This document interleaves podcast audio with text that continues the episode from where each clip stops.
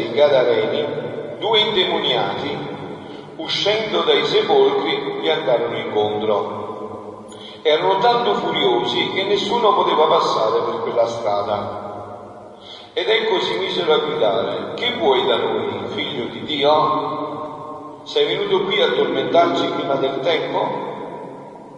A qualche distanza da loro c'era una numerosa mantia di porci al pascolo e i demoni lo scongiuravano dicendo, se ci scacci, mandaci nella mantia dei porci.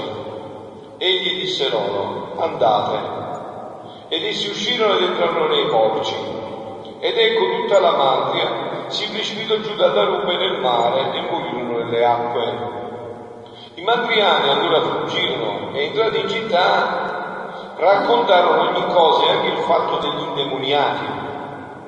Tutta la città allora uscì incontro a Gesù. Quando lo videro, lo pregarono di allontanarsi dal loro territorio. Parola del Signore. Siano lodati Gesù e Maria prima di introdurmi nel mio argomento, quello della divina volontà, ho trovato un commento molto bello su questa prima pagina, su questo, su questo Vangelo, ma molto bello veramente, sono rimasto affascinato e voglio condividerlo con voi, per capire bene quali sono gli indemoniati, perché noi siamo così facili a confonderci, ci abbiamo preso che gli indemoniati sono quelli indemoniati e non abbiamo preso gli indemoniati per quelli che sono veramente indemoniati. E questo succede a noi, eh? Che Satana noi ci inganna anche con l'apparenza. Noi vediamo magari quelli urlare, voi sapete che sono esorcista, lo? Pensiamo che quelli sono indemoniati, ma magari chissà che quelli non sono indemoniati e quelli che stanno in chiesa molti sono indemoniati. Allora capisci tu? Eh, eh, non è facile. Molti anni fa, dice questo commento, il superiore generale di una congregazione religiosa diede in mandato a un suo religioso per essere direttore di una comunità dove c'era un po' di disordine morale. Insomma, non si vive la vita buona, no? La maggioranza dei religiosi furono concordi non accettare il confratello designato dal padre generale ad essere guida della comunità. Se no, no, che viene a fare questo? Viene a mettere le cose a posto. Sapete che se ne va dalla nostra città. Prendiamo gli affari che ci interessano, il calcio di diavoli, ma prendiamo i soldi. Prendiamo le nostre comodità. Mi sono ricordato, dice, di questo episodio leggendo il Vangelo di oggi. Gli indemoniati appena videro Gesù gridarono, Gesù, che sei venuto a fare in mezzo a noi? Sei venuto a rovinarci? Mentre scrivo mi viene in mente un altro episodio che mi conferma l'antipatia di coloro che vivono sotto l'azione del diavolo verso quelli che vogliono mettere ordine morale in una comunità religiosa, in una comunità parrocchiale o anche nei luoghi di lavoro. Voi avete un test facile per capire se state facendo i cristiani sul serio, no? Se state facendo i cristiani sul serio, sarete sicuramente perseguitati. Se sto fatto non c'è, state facendo i cristiani sul serio. Un cristiano, volente o nolente, mette sempre in crisi. Lui non cerca di mettere in crisi, anzitutto pensa fuori che questo. Ma volente o nolente, non cerca di mettere in crisi. Cioè, non volente o nolente, poi mette in crisi, no? È come se tu, no? Ci sono i ladri. Tu, volente o nolente, accendi la torcia. Non sai proprio che ci sono i ladri, ma tu immagini appena ci sono la torcia che succede. Chi l'altro ti spara a fronte, spara la doccia, perché non vuole la luce, sta bene nelle tenebre. Ma io non lo sapevo che c'era, non ha importanza, ma non dovevi fare luce. Quella luce già in terra. Quindi dice, mentre scrivo qui viene questa l'antipatia verso loro che verso quelli che vogliono mettere ordine morale in una comunità religiosa o anche in altri luoghi, nella parrocchia, nella casa, un vescovo dovette cambiare il parroco di una parrocchia perché era descandolo a tutta la comunità. Molti membri della parrocchia, e questo succede, perché ve l'ho detto che, che poi i cristiani sono un poco coniglietti, vigliacchetti, perché scappano tutti, parlano da dietro, ma poi innanzi non si parla, no? Ve l'ho detto già tante volte, queste cose sono 15 anni che le predicano. Molti membri della parrocchia, forse sobillati anche dal parroco, scrissero una lettera di calunnia contro il nuovo parroco, prete abbastanza serio e pieno di zelo per il Vangelo. Ciò non capita solo negli ambienti religiosi, ma anche civili, perché io li conosco tutti e due, ero segretario dell'ufficio posta, e mo sono prete, e ha fatto sta così. Succede qua e succede là. Perché non c'è il coraggio di dire le cose come stanno. E voi sapete, no? Che uno dei peccati gravi è confessa Dio di potente fratello che molti peccati pensieri, parole, opere e ah, ah, omissione gravissima quanto azione. Se tu butti giù nel burrone lo fai morire, hai fatto peccato mortale, eh? Ma se quello sta accadendo e tu gli puoi dare la mano, non gliela dai, è lo stesso peccato, preciso, lo stesso peccato identico. L'omissione. No? Quindi dice, quelli che vivono nella menzogna non vogliono essere disturbati, tormentati dalla presenza di persone che fanno vedere che non si può vivere nello sterco dei maiali non si può vivere. Se il cristiano non è fortemente legato alla grazia di Gesù Cristo e non ha la prudenza dello Spirito Santo, molto facilmente si adegua anche lui a vivere nello sterco dei maiali. E non dobbiamo vivere nello sterco dei maiali, dobbiamo vivere nella, nelle gemme splendide della divina volontà. Dobbiamo vivere nella verità, la verità ci renderà liberi. Cristiano scusami questa similitudine, è sempre il sacerdote che scrive, è la scopa di Dio, la cui missione è quella di spazzare via l'immondizia dagli ambienti sporchi, questo è cristiano. Il cristiano fa verità dentro di sé e cerca di fare verità attorno a sé. Poi ti tagliano la testa, va bene, eh, io non fa, tanto la testa è di Dio, che nostra, poi ce la rimette Dio, lui l'altra anche pronto, subito la rimette a posto, perché Dio che ci ha creato, no? E diceva il mio padre fondatore, il mio padre vocazionista che scrive, diceva il mio padre fondatore, beato Giustino Rusciolino, napoletano, dove vedete l'immondizia, lì c'è il diavolo. Cristiani non siano spazzini inoperosi.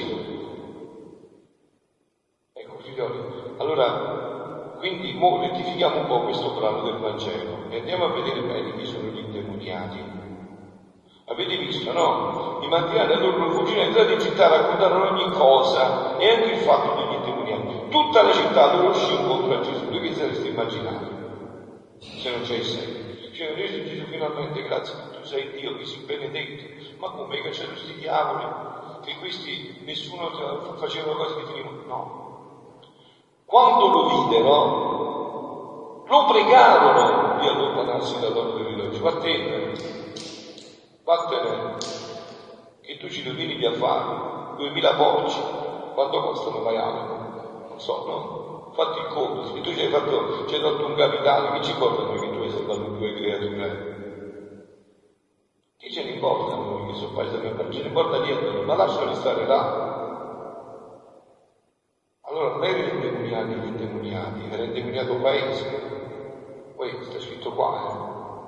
Non erano indemoniati gli indemoniati, era indemoniato il paese. Si faceva una faccia davanti e un'altra di dietro. Cioè, il problema sta qua, figlioli. Io dico sempre, la vita cristiana o si vive o non si vive, ma chi ci ha obbligato a noi? A me chi mi ha obbligato a essere sacerdote frate? A chi ti ha obbligato a essere cattolico? L'hai scelto. E allora se l'hai scelto devi conoscere quello che hai scelto e devi cercare di vivere quello che hai scelto. Poi sbagli, e eh, vabbè, ti vai a confessare e riparti. Quello non è il problema. Perché tutti sbagliamo. Se il salmo dice che lui sbaglia sette volte al giorno, pensate voi, da stamattina adesso almeno 70 volte, cioè, almeno, almeno. Ma c'è però in noi questa decisione. Cioè, io vi faccio una domanda e vi faccio una domanda. A me come sacerdote è quello che io perché ho scelto di essere sacerdote della Chiesa Cattolica? Ma non mi sa che sto di fronte, mi hanno obbligato, allora non è valida la mia ordinazione, perché l'ho scelto? Uno. Mi sono informato su quello che ho scelto? Cioè conosco la mia fede? Allora, se io dico, io ho conosciuto la mia fede e ho scelto vivere questa fede, e poi devo dimostrarlo nei fatti, che cerco di vivere questa fede. Non ho detto che ci riesco, il riuscire di Dio, ma io cerco però con le mie forze di vivere questa fede. Cerco di entrare in questa fede,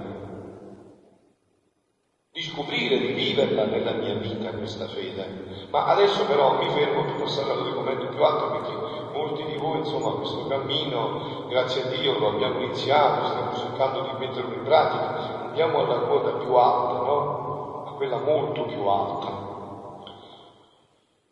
Che cosa abbiamo in comune con te, figlio di Dio? Hanno detto i demoni. Sei venuto qui prima del tempo a tormentarci? E Gesù a Luisa, figlia mia, perché temi?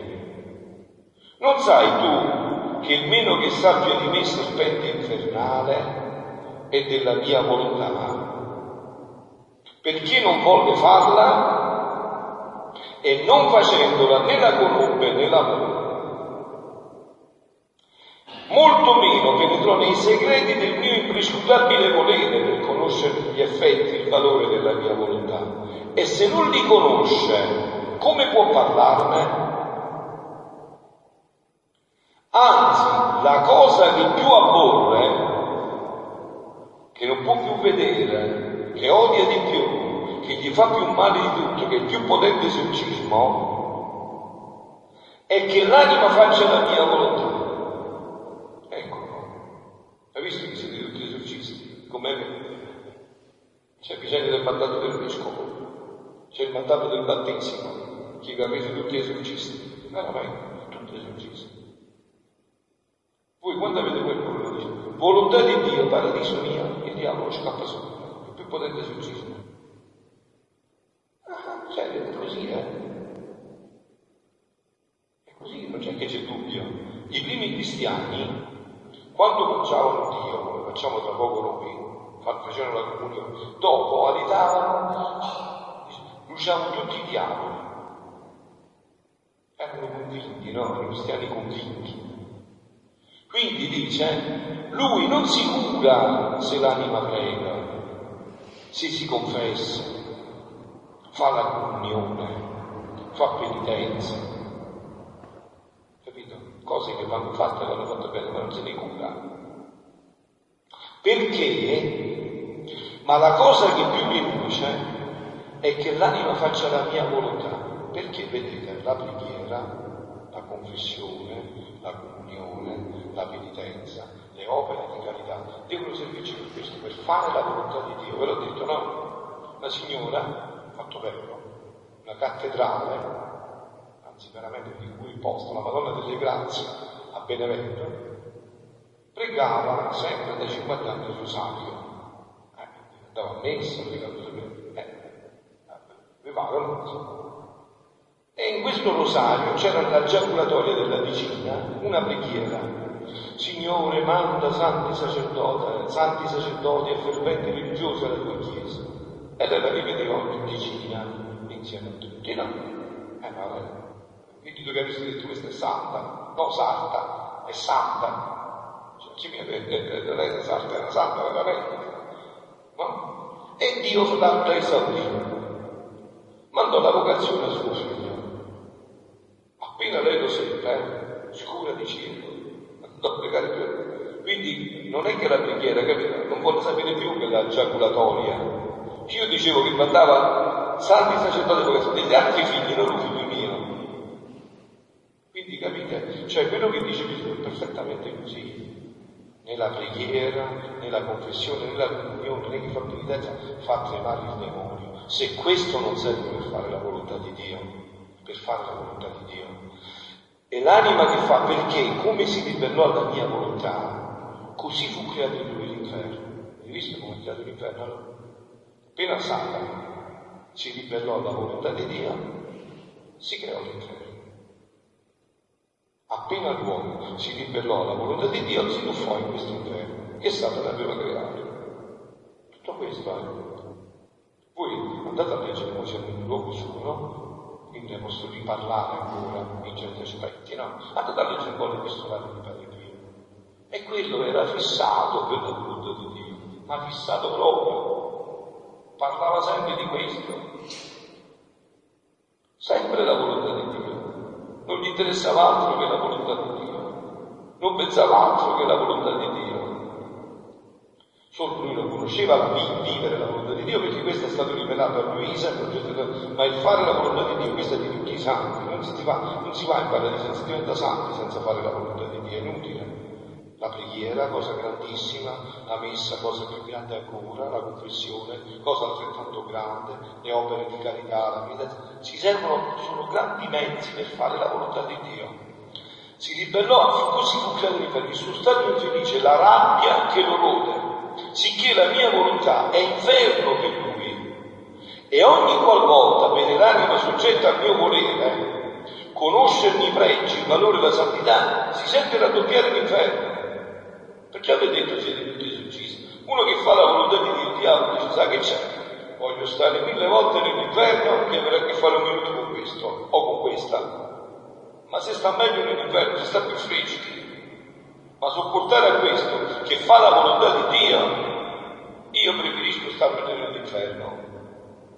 Quindi dice, si sente la doppia l'inferno perché vede nell'anima creare il paradiso, la felicità, la pace da lui perduta. Ogni volta che fai la volontà di Dio si crea dentro di te il paradiso, la felicità, la pace che lui ha perduto. E quando più il mio volere è conosciuto, ecco perché io sono qua, ve l'ho detto, no? Sono qua perché mi ha mandato Padre Pio per farmi, per farmi diffondere il dono della divina volontà. No? Perché, quando più il mio volere è conosciuto, tanto più resta tormentato verso il mondo. Questo è il più potente esorcismo. Quanto più si conosce la volontà di Dio, la si fa poi addirittura questo dono infinito, la si vive, tanto più lui è disperato. E concludo però, voi sapete che concludo sempre con questa grande nota di ottimismo, no? Tutta la città, abbiamo detto, loro uscì contro Gesù quando lo videro lo pregarono di allontanarsi dal suo territorio, dal loro territorio. Sentite come risponde Gesù a queste persone, no? Se ero io Gesù, no? Avrei fatto un segno di croce, avrei fatto aprire la terra e avrei fatto il mio tutti. Invece sentite come risponde Gesù. Io poi devo conoscerlo, capite? Perché io avrei reagito così, insomma. E penso di aver avrei pensato anche di aver fatto una cosa buona.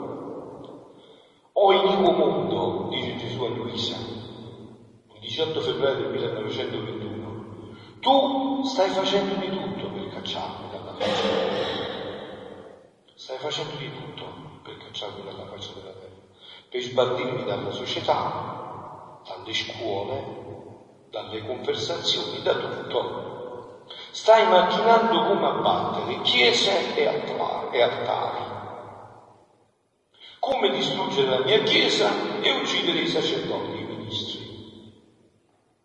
E io ti sto preparando un'era d'amore. E tu hai capito? Io non ho capito, voi avete capito? L'era del terzo mio tu farai la tua via per sbandirmi, per cacciarmi fuori. E io ti confonderò d'amore. Ti seguirò di dietro. Guardate che io veramente mentre lo leggo, devo essere sincero, perché mai io mi devo convertire. Lo leggo per convertirmi, perché è una continua conversione per me sentire queste parole, ma proprio continua, eh. È come uno che mette un pungolo di fianchi per convertirti continuamente, no? Tu farai volontà e ti confonderò d'amore, ti seguirò di dietro, mi farò incontro davanti per confonderti in amore e dove tu mi hai sbandito, io erigerò il mio trono e vi regnerò più di prima. Ma in modo più sorprendente, tanto che tu stesso cadrai ai piedi del mio trono come legato dalla forza del mio amore. E sentite come conclude. Poi ha soggiunto, Ah, figlia mia, la creatura imperversa sempre più nel male. È veramente no. Voi pensate adesso questa pagina del Vangelo, ma se venisse Gesù nei nostri paesi, questo sarebbe ovvio, questo che hanno fatto in questo paese. No, invece Gesù sentite che fa? Ah, figlia mia, la creatura imperversa sempre più nel male. quante macchine di rovina stanno preparando. Giungeranno a tanto da esaurire lo stesso male. E io penso che ci siamo vicini, voglio sperare che ci siamo vicini, che siamo arrivati a questo punto, che ormai stiamo per esaurire lo stesso male. Ma mentre loro si occuperanno nel fare la loro via, io Gesù mi occuperò che il mio fiat voluntas tua abbia compimento ed esaurimento, che la mia volontà regni sulla terra, ma in modo tutto. Mi occuperò a preparare l'era del terzo fiat. Il fotografo di quella foto parlava di questo Federico Ambresci. Voi volete vi porto le cassette e allora le registrazioni? Ce l'ho, solo che dovete stare attenti perché è una cassetta registrata negli anni 60, pensate voi che strumenti c'erano. Lui aveva lasciato tutto pure a Padre Pio per parlare di questo. Già l'aveva capito che aveva avuto questa grazia, perché era un vero convertito, no? A preparare del terzo tempo in cui il mio amore sfoggerà in modo meraviglioso e inaudito Ah sì, voglio confondere l'uomo tutto in amore. Perciò sia attenta, ti voglio con me, dice Cristo, a preparare quest'era d'amore celeste e divina. Ci daremo la mano a vicenda e lo opereremo insieme. E vi lascio con questo pensiero? Io ho come nome religioso Flabbio, lo chiamo così, e il nome non l'ho scelto io. Io stavo in una, una comunità di francescani dell'Immacolata voi dovreste conoscere, stavano a Castel Petroso, quelli vestiti di grigio, con la medaglia miracolosa sul petto, sono stato con loro diversi anni, e là padre Stefano Manelli, che era nato in braccio a padre Pio, mi aveva cambiato il nome, mi aveva voluto a chiamare Fra Pio.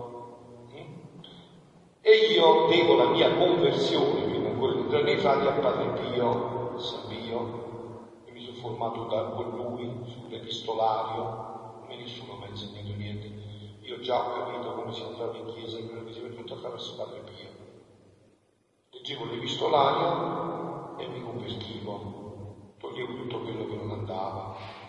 No? Poi dopo ho iniziato a incontrare il mio cammino e ho incontrato il dono dei doni, la divina volontà, no? E quindi diciamo, San Pio, io sentivo di sono certo, sento anche adesso che è felicissimo. E quindi penso che lui abbia tessuto questo disegno e che unissi qua proprio in questo luogo a parlare della divina volontà. Non proprio dubbi come ho fatto sta così, ma manco minimo, neanche tanto, neanche minimo. L'ho detto noi in questa stanza, poi cercherò di metterlo in chiesa, almeno in certe occasioni, come vedrò, poi mi regolerò come fare. C'è il suo camice, il suo amminto, suo purificatore, quindi ho la certezza assoluta che lui vuole che il mondo conosca, giunto il tempo in cui il mondo conosca questo dono della divina volontà, questo terzo fiat. E noi siamo inseriti in questo disegno. Dovremmo farne quattro anni di gioia e poi ci andiamo a casa. Signore, ma è una grazia così immensa quella che hai fatto a me. Ma così è meraviglioso il tuo disegno su di me che mi chiami a conoscere questo dono che sarà la faccia nuova dell'umanità. Siano lodati Gesù e Maria.